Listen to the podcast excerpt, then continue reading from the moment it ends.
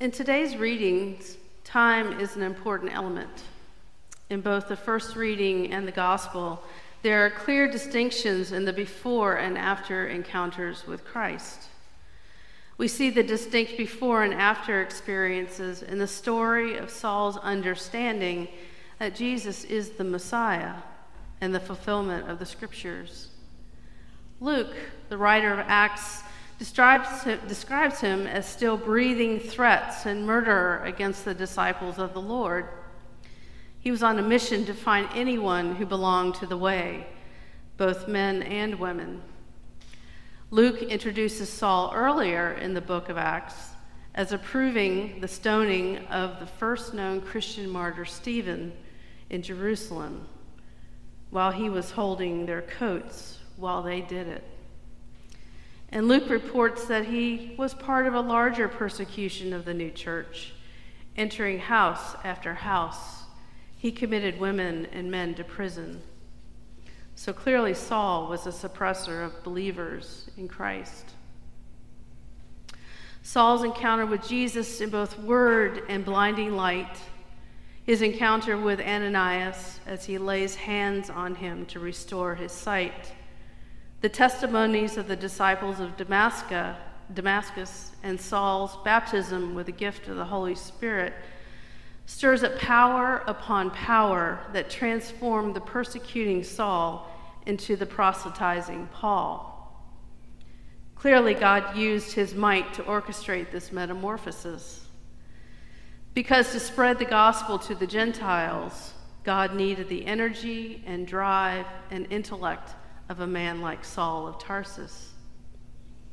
And the life of this Roman Jew took a complete 180 degree pivot.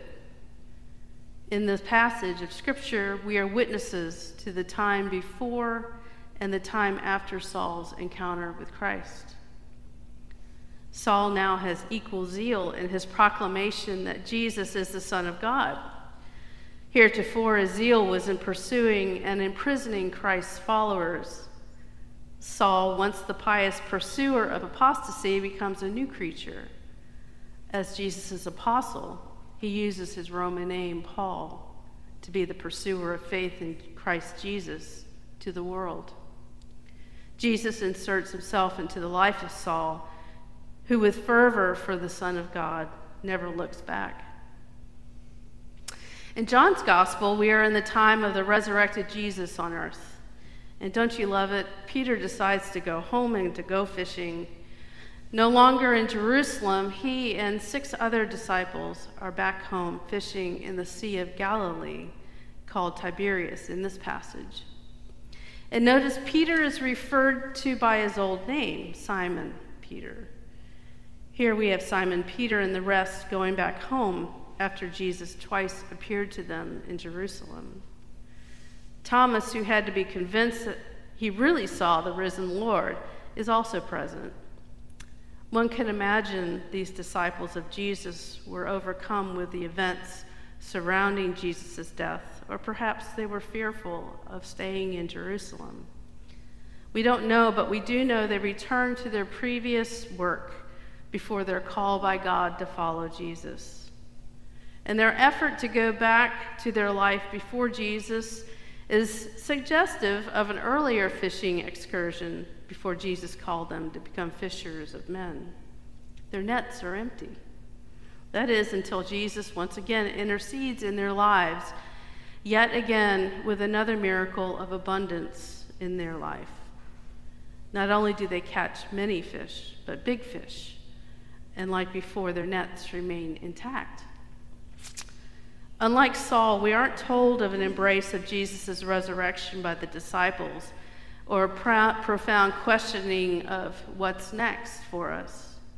They did not have disciples to consult in Damascus because they were the disciples.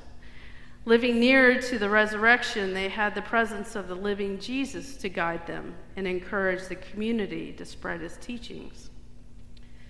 Jesus, ever the one to engage in useful ways of showing God's love, is on the beach cooking breakfast for the men, broiling fish, and he has loaves of bread, reminding us that God is a giver of all good gifts.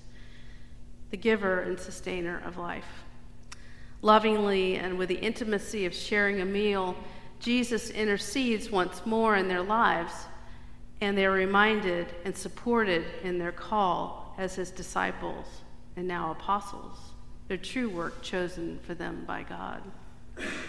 After the meal, Jesus pushes the moment and lays three questions on Simon Peter, son of John, each time asking him, Do you love me more than these? meaning the disciples with him. Peter answers three times, Yes, I love you. You know that because you know everything. Jesus answers back three times in various ways Feed and tend my flock. The Good Shepherd lays his life down for his sheep. Peter is now able to do that, witnessing the sacrifice that the Son of God made for him. Peter now understands what love is and what love does. He is now able to do that which he boasted of earlier, but did not fully comprehend. We are witnesses to Peter's love for Jesus and the Redeemer's love for Peter, the rock. In this moment, Peter is commissioned to feed, tend, and love his followers. Although already forgiven by Jesus, Peter's life in Christ is now renewed. He is freed of the sorrow of his denial of Jesus. Peter understands what the love of God through Christ Jesus means and to the extent that love goes. So, like Peter and Paul, there's no turning back to the life before Christ inserted himself into our lives. Once the knowledge and love of God touches our hearts, life is a before and an after. Life in Christ takes on a dimension of abundance not noticed before or realized. God inserts himself into our lives, creating an abundance of life and opportunities that we cannot create on our own much like a fishing net teeming with big fat fish. And I see this happening when people at Trinity share time together. I love hearing the I wonders that, that explore ideas about sharing our faith with the larger community that bring people to Christ or bring people back to Christ. I love hearing that Trinitarians are working to show the world that Christ loves them through outreach and by efforts with other organizations to assist unemployed people or to assist children that need support. These are valuable and tangible ways that Jesus can inject himself into the lives of other people. And maybe your effort in Christ's love will create a before and after experience for someone who's looking for that epiphany. And maybe that effort will be a wonderful and soul feeding for you in that before and after experience.